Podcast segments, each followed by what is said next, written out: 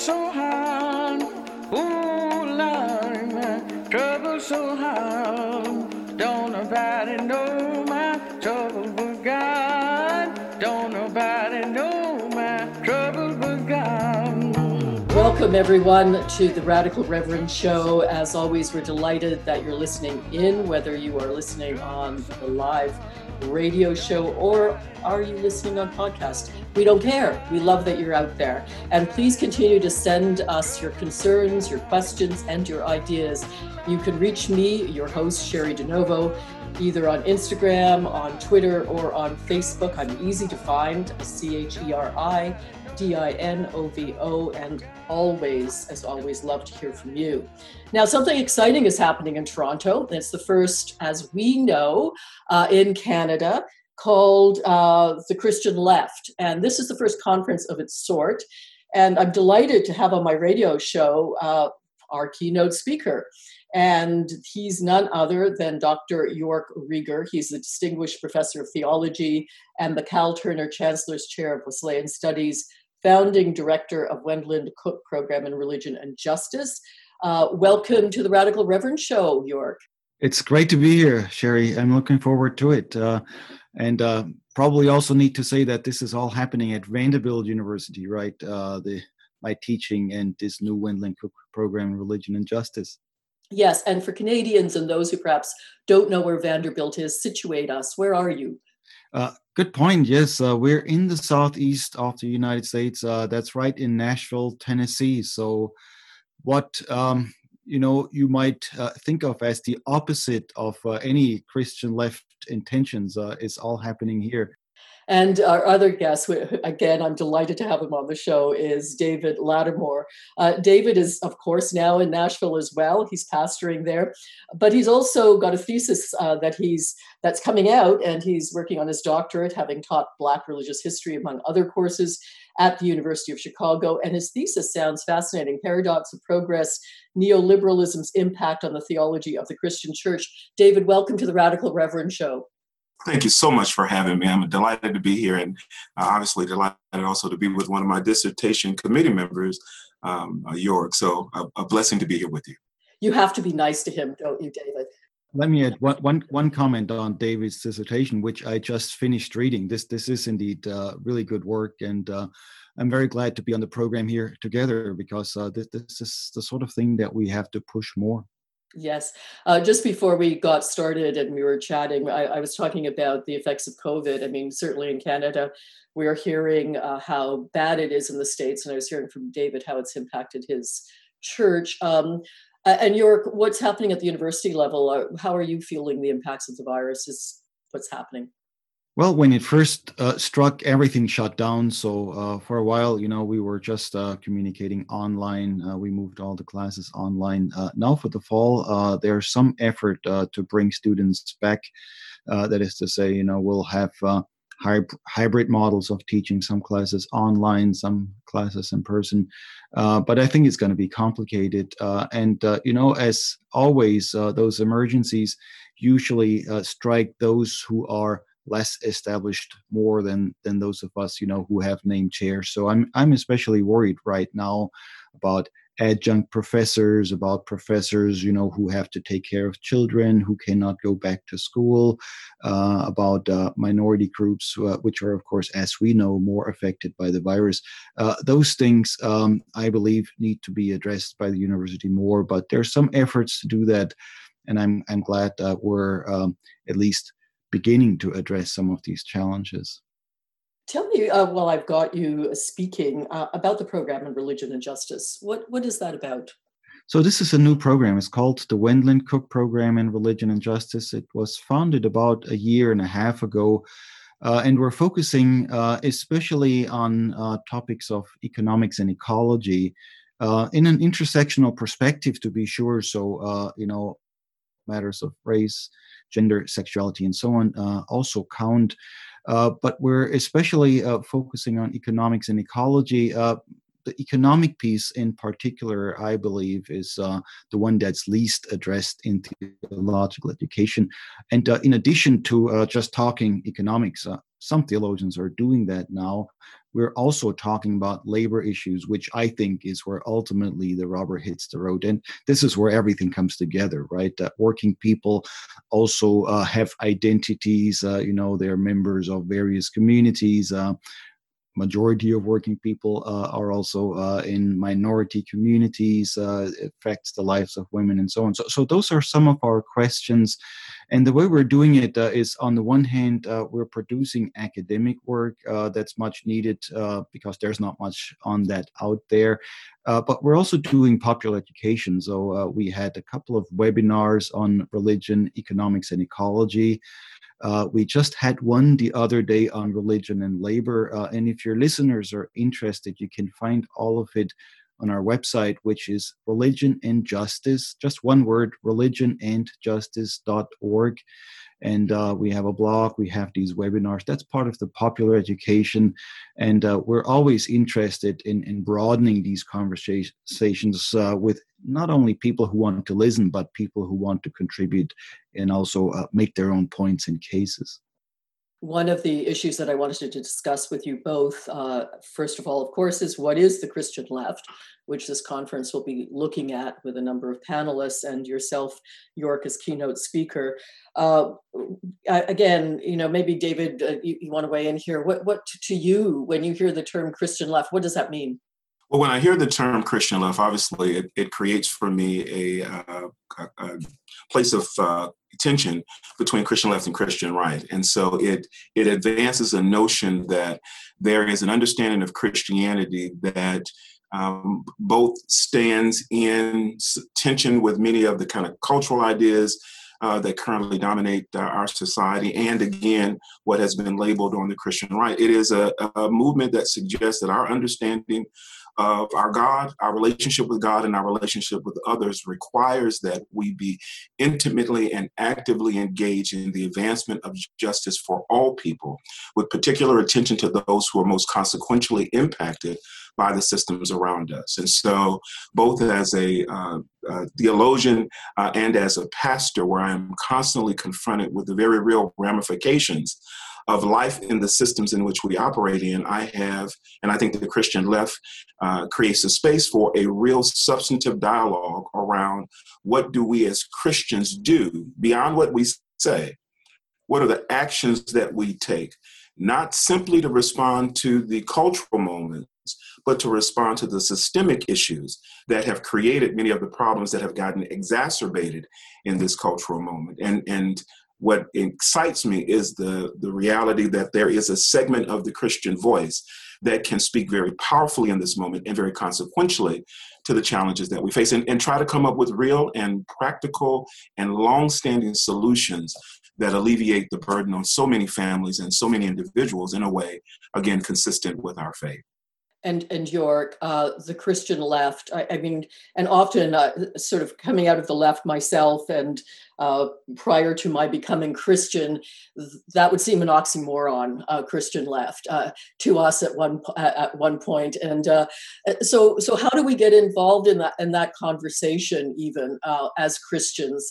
You know, what do you what are your thoughts? Uh, yeah, thanks for that question, Cheri. Uh, you know what? What's interesting to me is that if you sort of go back to the beginnings of Christianity, say go back all the way to the Jesus movement, um, you might argue that the Christian left is actually older than the Christian right, uh, because uh, you cannot read Jesus really uh, and keep a straight face as a right winger. Uh, Jesus is not a right winger. I'm sorry, right? He's preaching good news to the poor. Uh, he's sort of uh, preaching condemnation to those who misuse and maybe perhaps even just use their power and their wealth for their own gain. Uh, those kinds of things are, are deeply rooted uh, and very ancient. Uh, there's new work done in New Testament studies that also reads Paul as a radical, right? We usually thought maybe Paul was a bit more conservative than this radical Jesus, but that's not true. Uh, I mean, I, have done this in my own work uh, in a book uh, titled Christ. Um, Christ and Empire, you know, starts with Paul, where Paul is actually quite radical critic of the Roman Empire. So, so here, uh, if you sort of reclaim some of these roots, um, it might be uh, more interesting to see that the Christian left conversation here um, is something that didn't just start, you know, 100 years ago or whenever people thought we had to talk about left issues. And it's certainly not a knee jerk reaction to the Christian right. One of the misunderstandings, I think, is that people think Christianity basically is on the right. Of course, uh, coming from Europe, uh, this is how Christianity is oftentimes viewed. And when Europeans look to the US, they think this is just hopeless. It's all Christian right. Uh, the truth is, uh, there are other expressions, uh, not just ideas. Uh, there's a long history, and there's some really cool stuff happening today. I mean, I, I see our own work really on this side as well. And so, what we can talk about then is what's really happening and, and where are these movements today. Uh, and that's where I, I, would like to talk a whole lot more, uh, but I think it's exciting. Mm-hmm. Uh, it's interesting because in my political days, which I spent about 12 years in government here, I uh, would co- be constantly going to conferences in the States, and I would always look for a church to worship in on come a Sunday, and I would always look for two markers, no matter where I was, south or you know anywhere, um, and that would have been uh, you know whoever is standing up against the whatever the recent war is in Iraq mostly back then, and um, and also which church and which congregation was statedly pro marriage equality for LGBTQ people, and uh, I never had a problem finding a church, no matter where I was uh, in the United States, and it was booming, and there were people there, and it was vibrant uh, without much looking. But that's never the voice that we see on mainstream media, uh, or the face that we see on mainstream media, or the voice that we hear. Uh, what? Why do we not hear your voice, Joerg, more? Uh, and perhaps a little less of the, you know, the sort of the Trumpian right voice that's a good question. I sometimes wonder uh, if there's some suppression going on uh, because, you know, while this may not be the majority voice right now. Uh, it, it isn't. We're not claiming that uh, it's a significant voice. Uh, and, and like you're saying, Cheri, uh, it is happening in many places.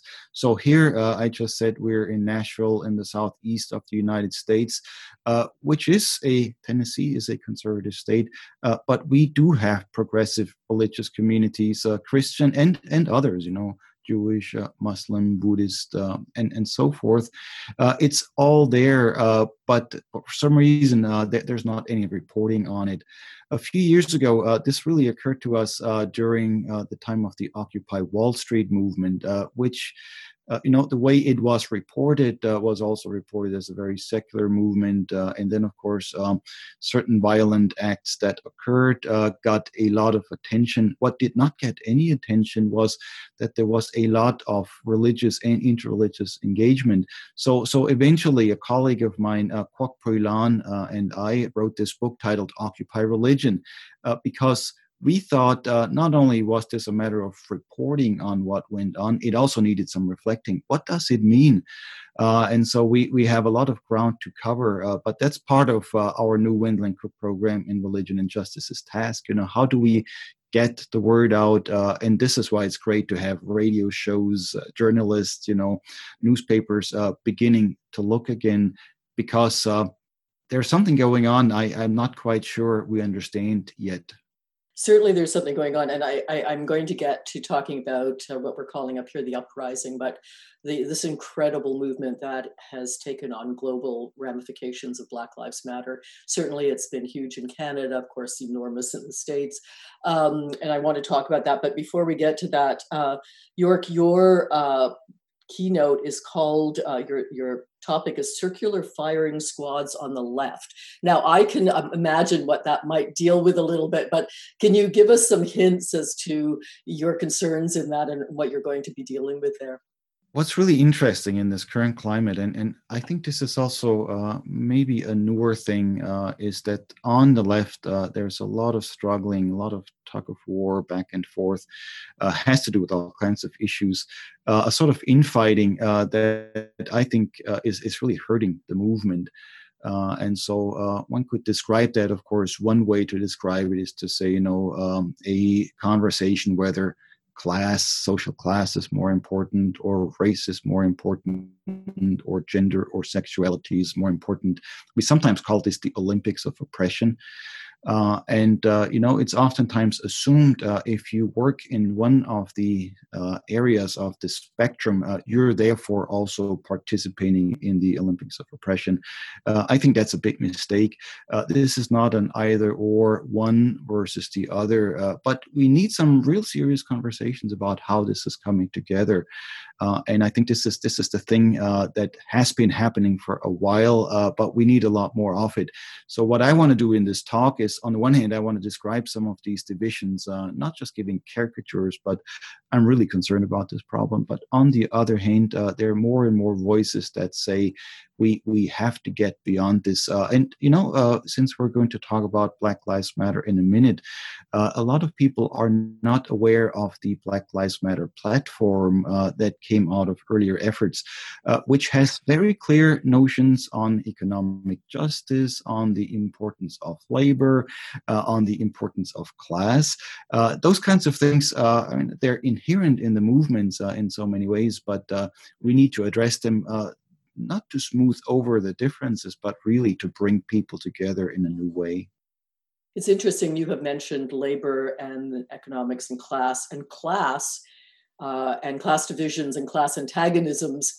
Uh, that old Marxist uh, analysis is very rarely mentioned these days i find in media or anywhere else for that matter uh, outside of the you know the, the, the left which is still even you know in canada and europe a small part of the conversation that would speak about class antagonism um, how do we I, i'm going to ask you first Joerg how do we move then from identity politics not that there's anything wrong with intersectionality and identity politics but how do we broaden this movement? How do we get beyond the circular firing on the left? And and you know uh, not even to speak about the christian world for a minute but you know this is this has proved so intractable uh, in the past and particularly I, I would say in the, the us what we see looking at it from abroad is um, the right wing capturing the working class um, voice, uh, not the left wing. So when you think about workers, um, you're you're thinking about you know somebody who's going to be espousing right wing uh, Republican values and not left wing. Say more, Joerg. it's fascinating topic. Yes, so so so, so this whole notion of class, I mean, uh, in in some ways, uh, th- this is what a lot of my uh, work in recent decades has been about. Uh, but it, it's difficult to talk about it uh, because whenever I say class, you know, uh, people quickly assume, oh, he's got to be a Marxist because Marx talks about class, uh, or you know he's got to be sort of interested uh, only in white male workers in blue overalls because that's what people think class is. Uh, while in reality, of course, when you say class, you know you're talking about working people. Um, to some degree, right? You have to talk about working people who, in real life, uh, are for the most part, uh, very often minorities, women, uh, immigrants, uh, and, and, those kinds of things. So saying class, uh, you know, uh, really always uh, has to include that. But currently in the conversation, that's not happening. one way to do it, I, I, have found, is to talk about work and labor, because when you think about that. Um, 99% of us have to work for a living. Uh, that that was one of the things uh, you know that became clear uh, during Occupy Wall Street. Uh, the language of the 99%, uh, of course, it's a symbolic number. Uh, maybe it's the 99.9%. but those of us who have to work for a living are people who are somehow dealing with issues of what we are calling the working majority.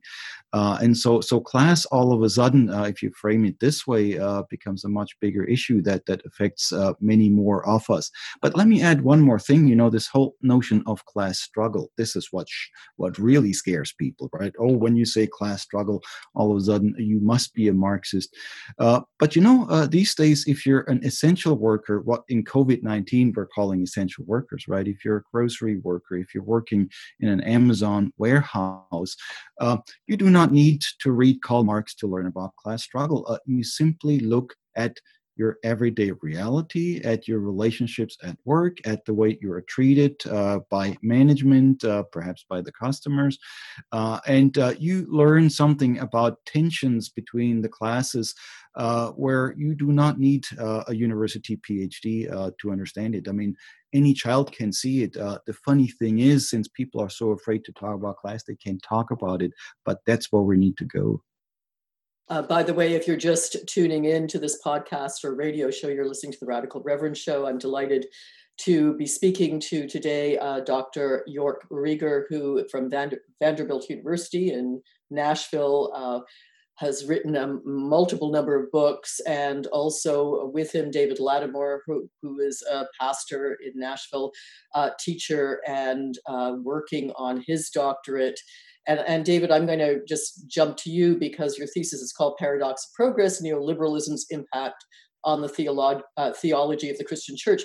So, uh, I, not that you want to sum up your entire thesis in, in a sentence or two, but, but neoliberalism is another term like class that we don't hear outside of university circles too frequently. Um, tell us a little bit about what you mean, just even in the title. Well, some of it is is um, certainly consistent with the comments that Joerg just mentioned to us. Um, that the reason that conversations around class and labor have been frustrated uh, within some ecclesial settings uh, is because we don't often realize the degree to which uh, we have been uh, shaped and emerged in this these set of ideas that even uh, infect how we uh, envision our relationship with God and our relationship with one another. Uh, and I, I think in part what neoliberalism has done is it has uh, work to bracket off conversations that threaten its own stability. So, uh, when you begin to talk about class in the way that Joerg has mentioned and recognize the really sweeping expanse of class and how we're all, uh, uh, or most of us, or many of us, are engaged in the labor market, so these things and conversations have consequence, you see why these conversations ought to be occurring. But because oftentimes, even within Christian communities, and certainly within African American Christian communities, uh, there is this meta narrative that affirms some of the fundamental precepts of, of neoliberalism. So we avoid the conversations that threaten it. And part of what I've, I have at least tried to begin tearing at is in what ways has the church, and specifically the Black church, operated in, in ways that affirm certain ideas of neoliberalism that ultimately work to our disadvantage? And how do I, as a leader of a Christian community, begin to rethink even my engagement with both my God and my community in ways that better reflect uh, certain principles that can be articulated as parts of the Christian theological discourse, but in ways that press against some of our common understandings of the way the world works. And bring us into these conversations around class or issues or gender or sexuality or whatever uh, the that that otherism that is operative within our discourse is, is working. So part of what I, I see and part of what I'm trying to write at, and I'm doing it in a very embryonic form, and I've been very blessed by many of the questions and uh, issues that Joerg has raised for me to help me think more deeply on these. But what I'm trying to process is that if we are to be a version of that Christian community, it requires that we be very critical around those ideas that are, have, have shaped our reading of Scripture and our practices, and to always be interrogating them to see how faithful they are to an understanding of the mission and the life of Jesus, and where necessary, to take the corrective steps um, we we spend a lot of time thinking about the, the growth of churches, and uh, I could spend every week of, of every year going to some conference that told me how to expand my membership or to grow my campus or to manage multiple campuses. But I'd be hard pressed to find conferences that help me to understand what should be my commitment to the poor and how do I practically live that out or how do I take up some of these systemic issues and begin to work on them. And, and I think it's there's space for us to re-engage this conversation for the Christian community. And so that's what my writing, I didn't sum it up in one or two sentences, I apologize. Uh, but that that's the that's the heart of some of the issues that I'm trying to grapple with. If I could add here, um, I'm just uh, thinking the work that uh, David is doing is is really important because it shows us something about class that usually does not get discussed at all. And that is, you know, when people say class, they think, well, it's economics, it's jobs. Uh, but what David has shown is uh, this class struggle thing is also shaping up in church communities. And uh, in his case, he has shown how in the black churches uh, themselves, you know, you have this neoliberal uh, movement, uh, which is not just a matter of ideas, but it's also about certain uh, powers and class positions posi- positioning themselves uh, and and they're shaping us all the way to the core. So the class problem then shapes religion. Uh, of course it shapes politics. I think we all see that more clearly. Uh, but the fact that it shapes us as individuals uh, and therefore has to be talked about it, it shapes our identities uh, that i think is where the research has to be done and the conversations need to happen a lot more uh, by the way, out there in listener land, uh, we are, of course, talking to uh, Dr. Joerg Rieger uh, from Vanderbilt University, a distinguished professor, um, uh, you know, part of the program in religion and justice down there, and David Latimore, who is a pastor down there, also a teacher and uh, about to hopefully touch wood get his doctorate uh, in theology. Uh, and we're of course speaking about uh, in light of the christian left conference that's happening in toronto based in toronto but you can sign on anywhere to that conference and i absolutely encourage you to do so. Uh, you can find the eventbrite uh, signing on process either at uh, university's Emmanuel U of T's Emmanuel College or you can find it at Trinity St. Paul's Center for Faith, Justice, and the Arts, which is my day job, uh, and uh, the Toronto Mennonite uh, College as well. So go to any of those sites. You'll find the Eventbrite uh, invitation there. Please sign on. You'll hear both uh, Dr. Rieger plus many other panelists during the two days, and that's August 14th and 15th. Uh, Joerg, I want to get back to you because most of our listeners for the show are not necessarily uh, active in a Christian church or any church for that matter. I would, I would, you know, look at probably most of them on the progressive left or would see themselves as that. So, for many on the progressive left in Canada, in Europe, and in the States, this idea of religion, any religion, having much to say about and and really, you know, having the effrontery to say it, coming from, especially in the Christian lexicon, from a church that's associated with, you know, colonialism, with racism, with misogyny. I mean, face it, it's all in our background as an institution, may not be there biblically. Um, and I would absolutely ring with what you're saying. I don't think it is there biblically. But but you know how do we break through into that conversation to say yes there is something christians can add to this conversation um, and and we we do you know have not only um, do we need to say it but we have a right to say it uh, where, where would you go with that Maybe a first comment about the Bible. Uh, I, I, think, uh, I mean, there's a lot of progressive uh, material uh, in the Bible, certainly in the Gospels. I mentioned Paul earlier. Uh, if you go in the Hebrew Bible, there's the prophets, uh, there's the Exodus, which I believe is sort of a very early labor struggle, and Moses is a labor leader. Uh, so uh, there's certainly uh, all this material. Uh, there's other material in the Bible itself as well, and they're very early on in Christianity are forces that try to, you know, tone down some of this radicalism. And so in the Pauline literature, sort of some of the later Pauline, Deutero-Pauline letters, you know, you already get some soft pedaling. So that may be uh, fairly common, uh, and of course that's how Christianity has shaped up. not only soft pedaling, but oftentimes moving to the right. But your question is, you know, where, where where do you go uh, for uh, this this left conversation? Um, and and the thing that may be most difficult for Americans, uh, easier for Canadians, uh, and also for Europeans, uh, is is uh, to take a look at where a lot of these struggles have shaped up in history, uh, and that is via working people, because working people ultimately have to address these issues in terms of their whole identity. So that includes uh, not only class but also race and gender. and I mean we know that, but we're not always talking about it.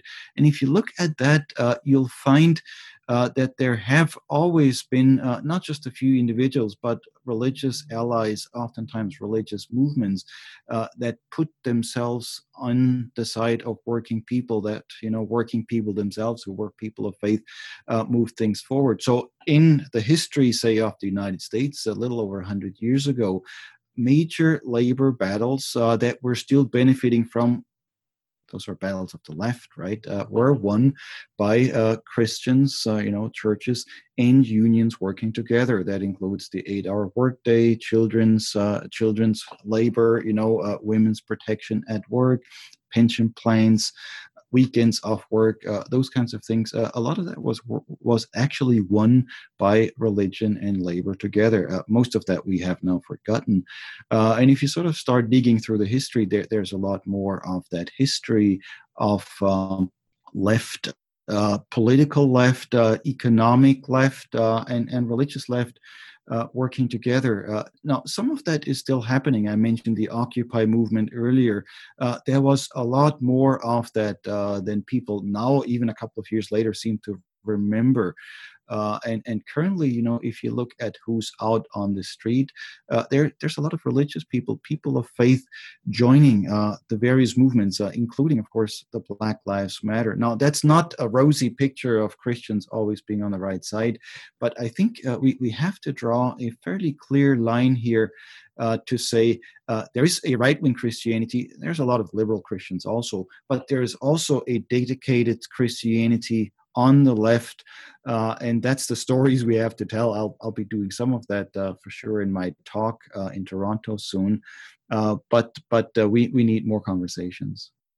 Let's move then as i promised that we would to the uprising to the black lives matter movement. And i i should let you know that just like other countries around the world it's had a phenomenal impact in canada Sadly, not uh, where policing is concerned as dramatically as it has in some American cities, but it did come up for a vote at our city council here in terms of defunding the police. It was a very modest request from the left of council calling for 10% funding. Uh, what ended up happening was, in fact, that was defeated. And what was put into place was body cameras. So, in fact, they ended up spending more money on the police force. Um, ha- having said that, there's still been, you know, massive demonstrations here. There have been, um, you know, pink washing of some of our racist statues. There's going to be renaming of streets here. Um, and this is not just in Toronto, but certainly across Canada in its various forms. Um, but again, nothing like what we see south of the border uh, following on George Floyd's murder. Um, David, do you want to just start here and and uh, and maybe talk about uh, ways in which the church has engaged. I mean, we up here know the name of Reverend Barber, for example, um, and of course, everybody knows Martin Luther King. You know, and and the, the role of of black uh, black scholars and pastors in in the uprising. You know, now and historically, but um, but you know, fill it in for us because again, um, we're not as close to it as you are. So. What's happening in the states in terms of religion and the uprising? Christianity in particular? We certainly have reached uh, a uh, an important inflection point uh, within life in American culture, and it is the result of long-standing, simmering issues uh, that the regrettable death of George Floyd and so many others uh, has served as catalyst to give expression to these concerns. Uh, and we are also aided by the fact that not necessarily organized religion has led the effort. For oftentimes we see individuals across spectrums, or across religious and non-religious communities that have gathered together in a common pursuit uh, to give voice to issues of justice. But certainly there has been present within those uh, uh, protests and within those discussions representatives of Christian communities that have aligned itself with labor uh, and with issue, uh, individuals who are fighting on so many fronts to participate in this this this broader discourse. And I'm I am both uh, excited about the fact that we've reached this point where the conversation is building a critical mass, but also deeply concerned that in addition to the moments of protest, as important as they are, that we also use this moment to really make systemic changes um, because we, we can't have the occasion where we've come together and given expression to our concerns around how people are treated and how people are governed and how their interactions with governmental forces occurs and whether they can participate uh, and and create a, a wage and a living that sustains them. And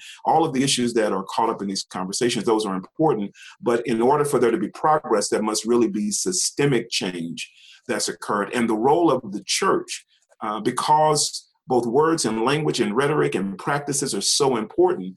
The role of the church is to, to take some leadership in within its own community to help con- give a context to the protests that we see, to help our Christian communities understand how deeply aligned we are with many of the issues that have been proclaimed, and we're aligned with them regardless of our race and regardless of our profession and our experience. We're aligned because these are Christian issues and issues of the well, and and not simply Christian issues. There, members of all faiths are also participating and al- aligned with these issues. But these are issues that ought to resonate with us uh, given our understanding of our faith and given our understanding of our religion, uh, that we ought to be a part of it. And so, uh, where the religious community can be active is to both be engaged in the protest, to both be places that inform and educate its community to the relevance of these conversations, to their own well being, and to their faith, and to take leadership on uh, or, or to participate alongside others in advocating for, again, systemic change. What what impacts us is that every day I deal with men and women and families who are all along the economic spectrum, from uh, uh, not in the labor market, underutilized in the labor market, participating in the labor market, or perceiving themselves to to be in an advantageous position within the labor market. Uh, and yet, across all of these spectrums, I can see all of the ways in which uh, they're all disadvantaged uh, uh, in very particular and very human ways. And the church's role is to be able to stand with them and respond to these issues in very practical ways, as well as fight for systemic change. So we're the church has a vested interest, along with all of the other elements of our community, in advancing the justice issue and to participate fully. In light of the uprising, Joerg, to get back to you, thank you, David. Um, you know one of the things that certainly pastors uh, clergy here in their congregations a great deal of i'm sure we've all heard it is you know you know i didn't come to church to hear a political speech. Uh, i came to church because my life is tough to be shored up to be given support to be given a degree of spirituality so i can go out there back to my maybe soul crushing job in many instances and to be able to do it um, I, I, you know, I hear you, but that's not why I'm here. Uh, what would you say to that concern? And I'm sure many of your students are going exactly into those congregations where they're going to hear it often. There are a couple of responses. This is a, this is such an important question. Uh, maybe the first one. Uh, this is something uh, that we learned uh, in Germany specifically, where, where I grew up, uh, coming out of the Holocaust, namely uh, that those churches that uh, assumed they could be non-political and uh, my own church the methodist church in germany has a history of that uh, basically they were not on the side of fascism not on the side of hitler. They thought they could stay out uh, and neutral. Um, afterwards they realized that maybe by staying on the sidelines uh, they were actually uh, just as political uh, namely supporting the status quo so I'm not sure there is an option uh, where you can escape from these issues. Uh, and even if there were, I don't think the church ought to be that place of escape uh, just because of our traditions, because of our legacies. Uh, Jesus certainly did not stay out of the issues. I mean, ultimately, uh, this is what some scholars are now arguing. This is what got him killed he got too dangerous. You know, he began not just uh, giving fiery speeches, but organizing people uh, and so uh, that is part i would argue of of um, religion more generally but but certainly christianity in particular. Now when we say politics uh, we're not immediately saying party politics. I mean parties are fine they're important you need them for something uh, but politics is simply uh, you know um, the public areas of life uh, and and how they're affected uh, and and I think uh, the churches to some degree have begun to understand that. I mean, the more progressive ones, you know. Uh, and Cheri, you were saying you found those even in the south of the U.S. We we do have them, uh, but there's one more layer to that conversation uh, that we're pushing, Uh, and that is to say, politics itself is is important, but usually we talk about politics without economics. Uh, and here's something else happened in Europe. Uh, you know, we won a lot of political battles, especially after World War II, right?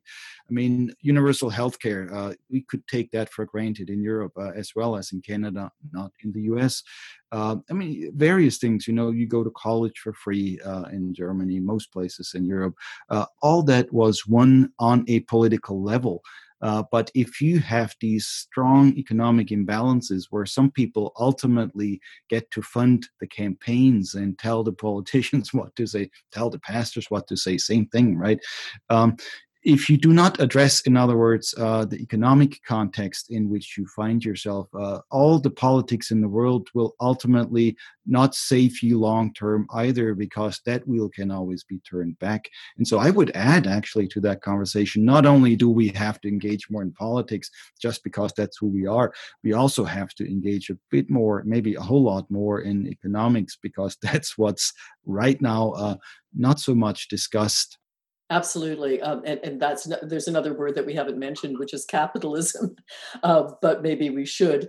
Uh, you're listening, of course, the Radical Reverend Show here on CIUT 89.5 or on podcast uh, channels, and I'm speaking to Dr. Rieger, uh, certainly distinguished professor at Vanderbilt. Um, a whole long list of books to his name, and also going to be the keynote at the Christian Left Conference here in Toronto, the 14th and 15th of August. Uh, certainly contact me if you have a problem uh, signing up to attend. It's free, uh, and you'll not only hear him, but a number of panelists over those two days. And uh, we're also talking to David Latimore, who has taught Black religious history, is looking at uh, the paradox of progress in Black churches and in the context of neoliberalism. So, capitalism, uh, I mean, it, it, dawned on me as a kid. Um, I grew up in a kind of lefty family, but uh, that in terms of ecology, even, that this wasn't going to work. Um, that you can't have companies constantly expanding and chewing up resources and growth in you know constant growth around the world uh, without ultimately having an ecological problem. Uh, and certainly that's been the message of some ecologists and some environmentalists, not all. Um, but again, uh, that's a word that you'll rarely hear in a sermon or in a church is to even talk about the economic system. In, in many ways you know thinking of fukuyama here but who's gone out of style um, thankfully i would say. But you know we, we feel like we're at the end of history you know that that this is the world we've got. There's not going to be any changing it. Um, nothing's going to change. In fact, labor unions, to your point about labor, you know, are losing members, not gaining members. Less and less of the workforce is unionized, not more and more of it. Um, that struggle seems to, especially in Europe and Canada, you know, where people think, oh well, we've won, we've won those battles, or at least enough that people um, maybe aren't starving, or at least visibly starving on our streets. Um, how is that an important conversation to have to even talk about our economic system and to name it and to maybe talk about alternatives i don't know bernie did what do you think Joerg?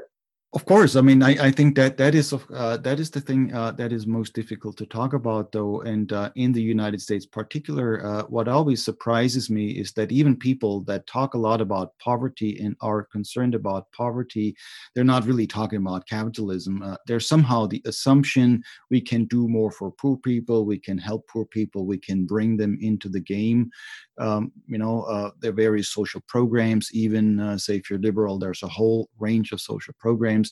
Uh, but the question is not really ever asked uh, how come people are poor in the first place? You know what is happening uh, in our system that we have these uh, amazing inequalities?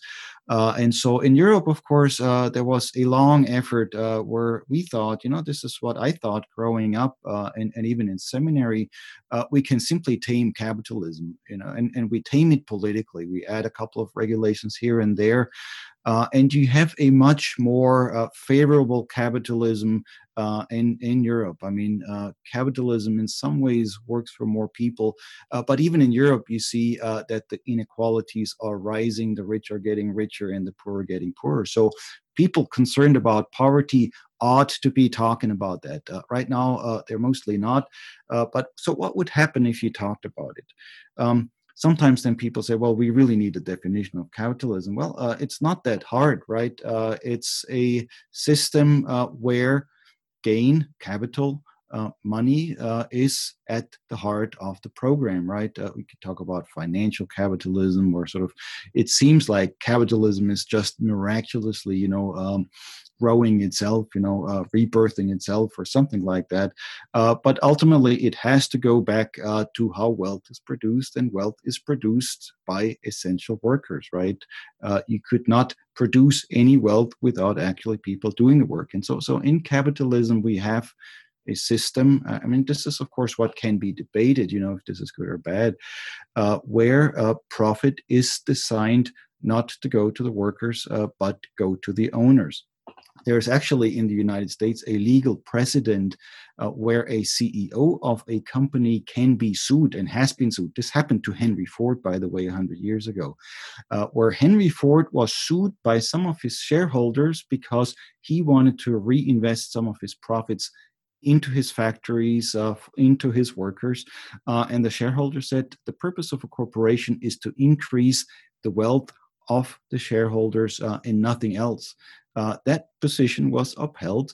Uh, that, I think, is still at the heart of the definition of capitalism, where profit goes to the top rather than to the masses.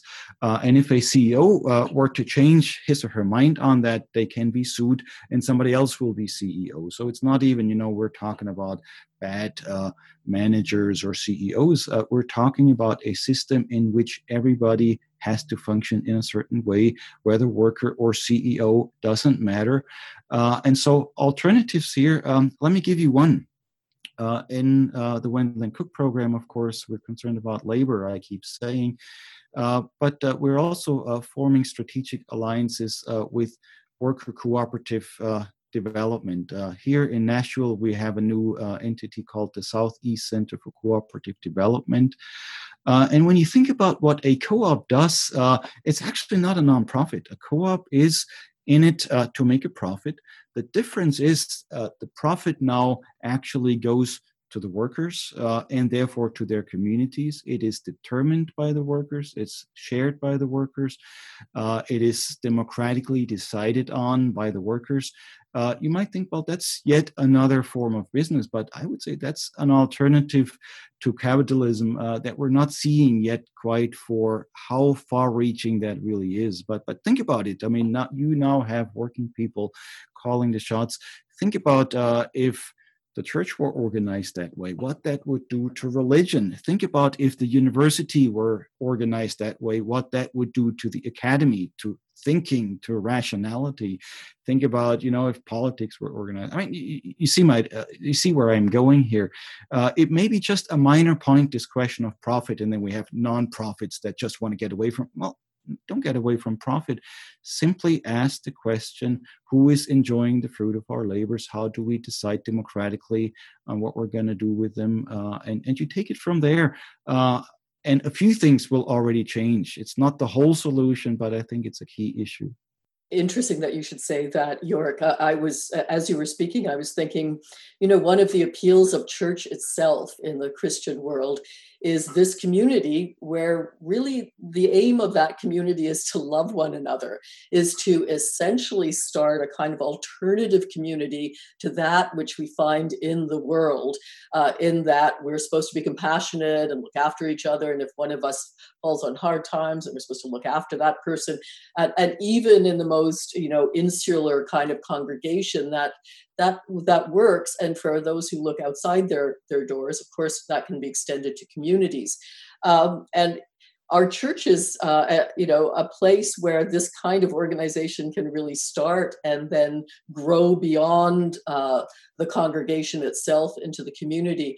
Because it dawned on me that uh, these buildings of ours, so just the building, but these these organizations of ours could be actually the beginning, as they were in parts of Eastern Europe, if we think back, uh, the, of real resistance to uh, that which we find oppressive about the governments in which we find ourselves. Joerg, I'll, I'll give it to you first, and then David, I'm interested in your thoughts. What do you think? I think this is the core. Yes, I mean, uh, ultimately, life is about relationships. You know, uh, this idea of individualism, uh, it's a myth. You know, nobody ever is a self-made person. Uh, you always owe something to others. Uh, by the way, the wealthiest persons are the least self-made persons because they uh, really benefit the most from from the work of of large numbers of people. Right? Think about it this way. So, so if you go back to this relationship and you say uh, the real key here is to love one another then the question becomes what what does that mean? You know how do we live our relationships in such a way? Now a capitalist might tell you uh, this is of course uh, you know uh, the reason for making profit uh, because if the rich grow richer everybody grows richer. That's the philosophy of capitalism right? This is the idea of giving tax cuts uh, to corporations and the wealthy. Uh, it's not stupid it's simply assuming that if the wealthy are doing better the job creators are doing better jobs will be created uh, the truth is, we have not seen that happen. So uh, I think uh, whatever the theory here is, uh, it does not work. Uh, so, so what are the alternatives? Uh, and here, you know, the, the beauty is, you know, a lot of people think of the left and then socialism as you need to have a huge state bureaucracy. Everything has to be controlled from the top down.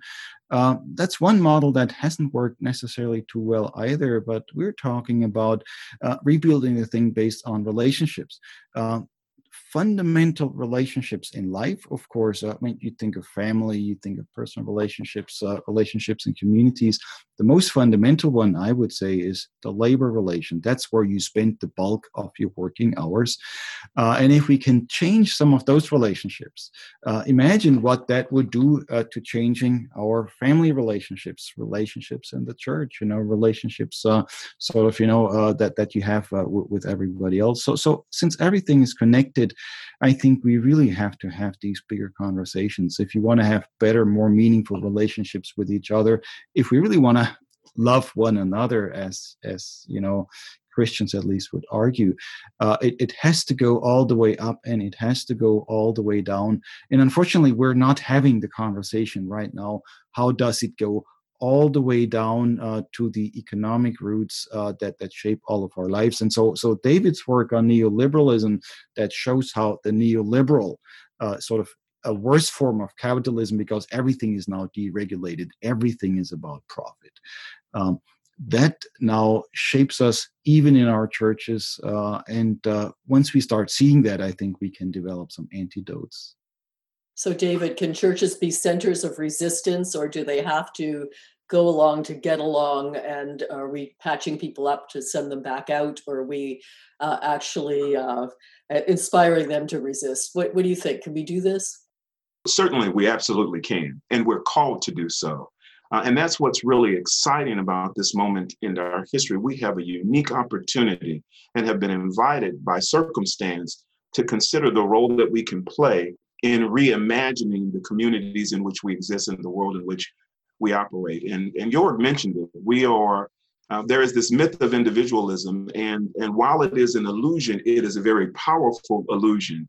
Uh, and it operates in such a way that even within the church, it often reduces both our relationship with God and our understanding of our practices in terms of how those practices or relationships impacts me. So even if you take something like love your neighbor, often or to do good works for your neighbor, because this overarching narrative of individualism is at work, then I even evaluate the, the good or the charitable activity I engaged in um, in, in, terms of how does it impact me? What, how do I feel? Do I feel good about my hour at the food kitchen or do I feel good about a particular isolated act? And as long as it doesn't inconvenience me too much and provides me some positive brief feedback, then I'm happy to engage in it. But the ethic of love is far more radical than that, and it rejects some of the the the, the consequences of individualism that are felt. And and I think um, even if you take something as simple as the Lord's Prayer, you know, thy will be done on earth as it is in heaven, that our understanding of our mission requires our willingness to radically re envision what does it mean to have God's will operative in every segment of our society. And it calls us to engage in a kind of rethinking that Joerg has mentioned with the cooperative, to rethink how can the world operate and how can we as a church use our facilities, use our resources, and use our people in ways that begin to provide examples of different and alternative ways of being, living, and existing. So, an exciting time, but a very challenging time for us and a real opportunity for the church. Certainly, uh, you you talked about charity, and certainly it, it, it seems to us that you know moving from the charity model to more of a prophetic model is uh, and, and, again resistance model is is one of the calls so today on the Radical Reverend Show, I've been delighted to have Dr. Joerg Rieger uh, from Vanderbilt University, author of multiple books, distinguished professor of theology, and founding director of the Wendland-Cook Program in Religion and Justice, as well as David Latimore, who is a pastor in Nashville, Tennessee, comes out of the University of Chicago, where he taught Black religious history, and whose thesis, Paradox of Progress, Neoliberalism's Impact on the Theology of the Christian Church, is about to be read by his dissertation committee. Uh, it's been a lot of fun, and if you want to hear more on this, please do completely free join up to the Christian Left Conference, the first of its kind in Canada. And you can do that very easily at Trinity St. Paul's website, at Emmanuel College's website, at the Edge website. Uh, certainly, all you need to do is to hit on the Eventbrite button. We would love to have you there. It's August 14th and 15th, and multiple panelists as well as Dr. Rieger as the keynote. So do join us then, and always interested in what you have to say about the show. So do send that to me on Instagram, Facebook, or Twitter. Until next time on the Radical Reverend Show.